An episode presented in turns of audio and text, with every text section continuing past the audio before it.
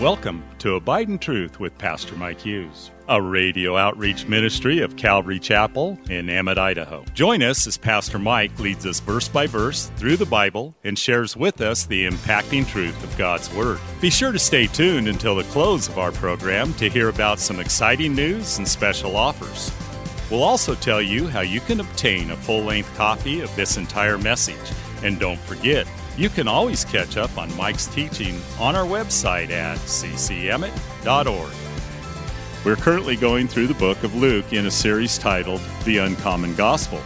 So grab your Bible, turn up the volume, and follow along with us. Here's Pastor Mike. In Luke chapter 4 is where we're going to be today. In verse 4, verse 3 rather. It says, And the devil said to him, If you are the Son of God, command this stone to become bread. But Jesus answered him, saying, It is written, Man shall not live by bread alone, but by every word of God. I want you to notice something here. Satan doesn't look at you and say, Boy, man, she's sure been through a lot. Man, he's really gone through a hard time. I better ease up a little bit. No. Satan waits until you are at your end, when your account is overdrawn, when you started your treatments for the cancer, when you were at absolute zero, when you are suffering, when you are in despair, and that's when he launches his most vicious attack. He doesn't care. He's ruthless. He's ruthless. But God is bigger. And we can't be ignorant of Satan's tricks. I don't know if you noticed, but temptation in the Bible begins with food. Have you noticed that?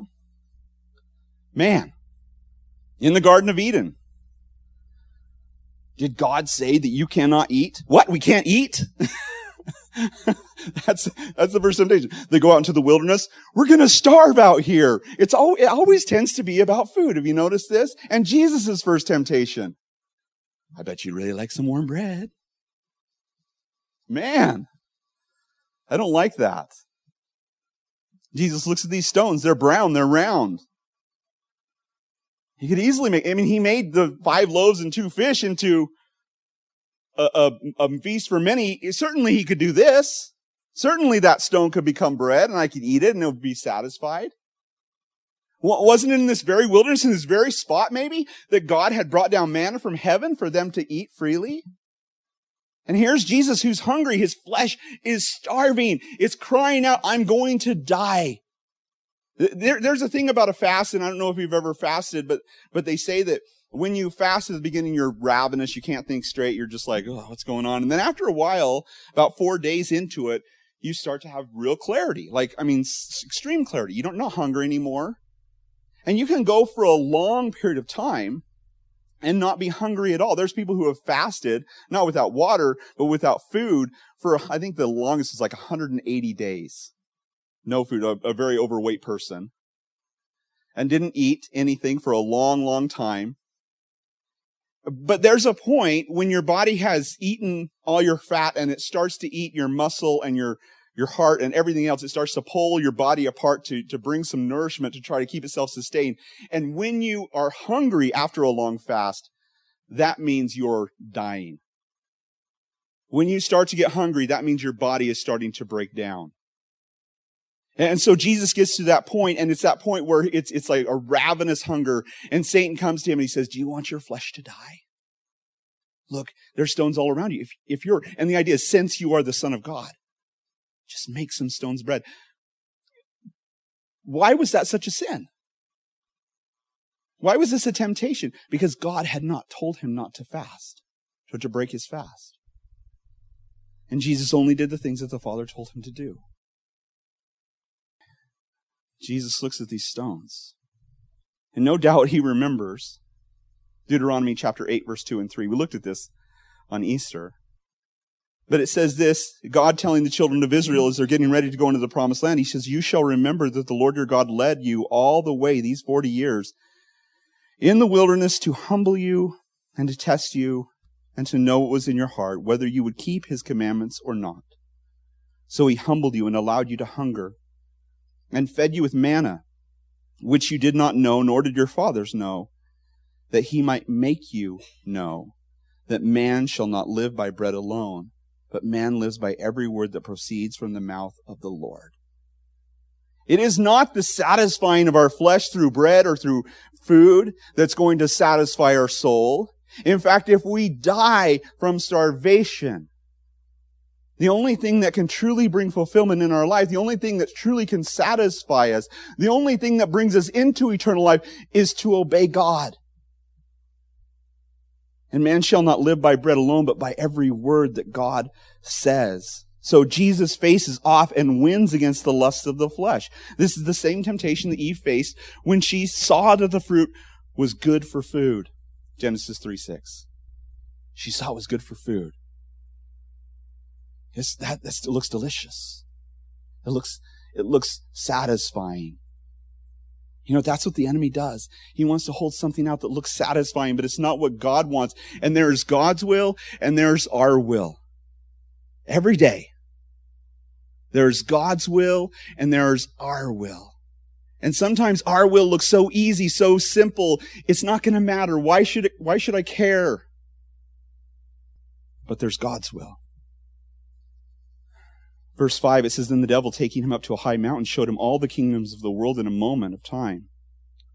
And the devil said to him, notice this, All authority I will give to you, and, or, yeah, and their glory, for it has been delivered to me, and I will give it to whomever I wish. Therefore, if you will worship before me, all will be yours. Wow. This is a little crazy. What is he talking about? All that, all the world and everything that it has has been delivered to me. What is he talking about there? Isn't the earth the Lord's and the fullness thereof? Of course it is.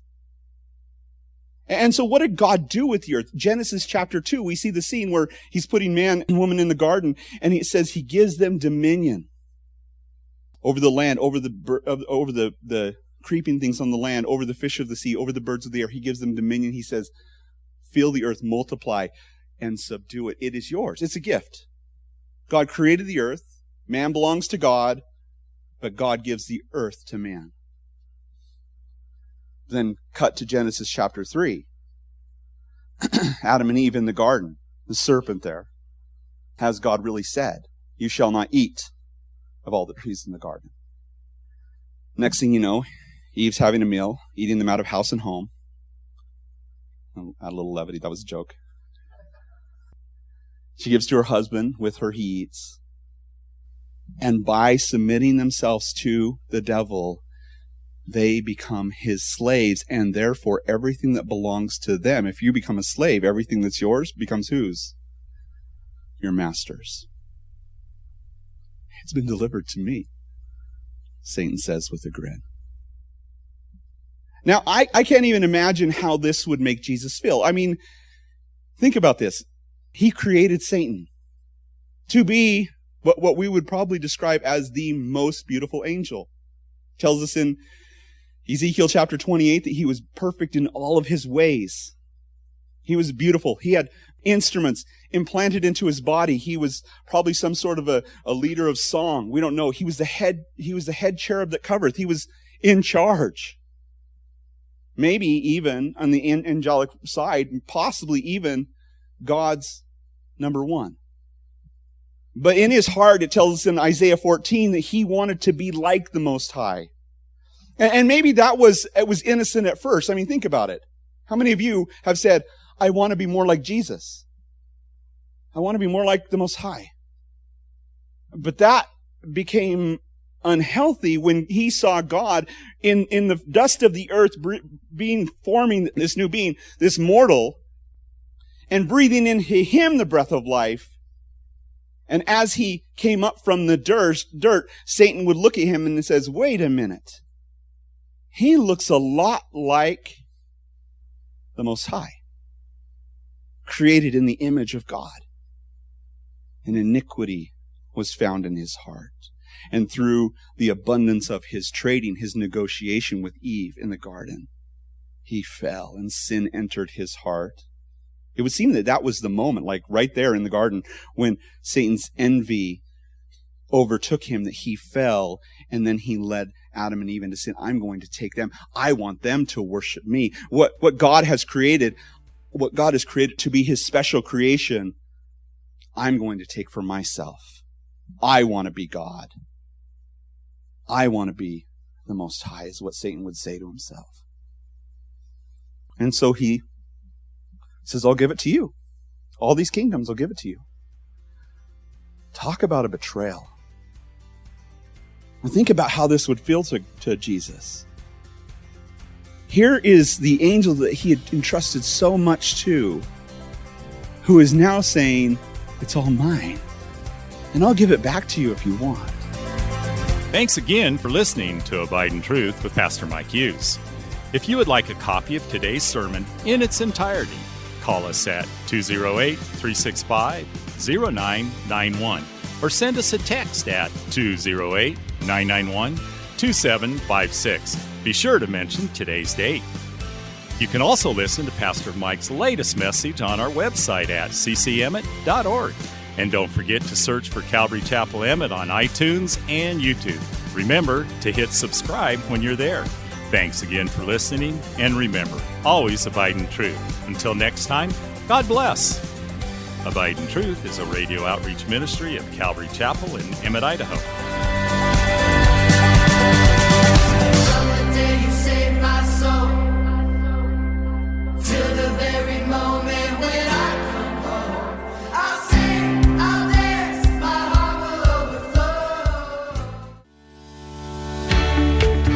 Calvary Chapel of Emmett would like to invite you to watch our services live on Facebook.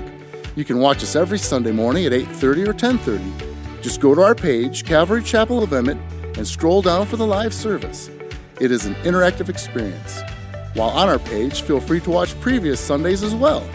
So join Calvary Chapel Emmett Sunday morning at 8:30 or 10:30 on Facebook. We look forward to seeing you.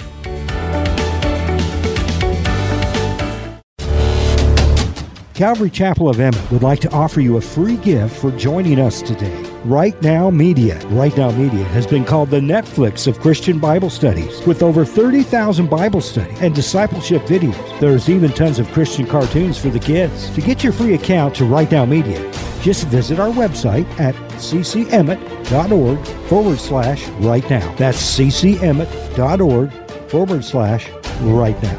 And God bless.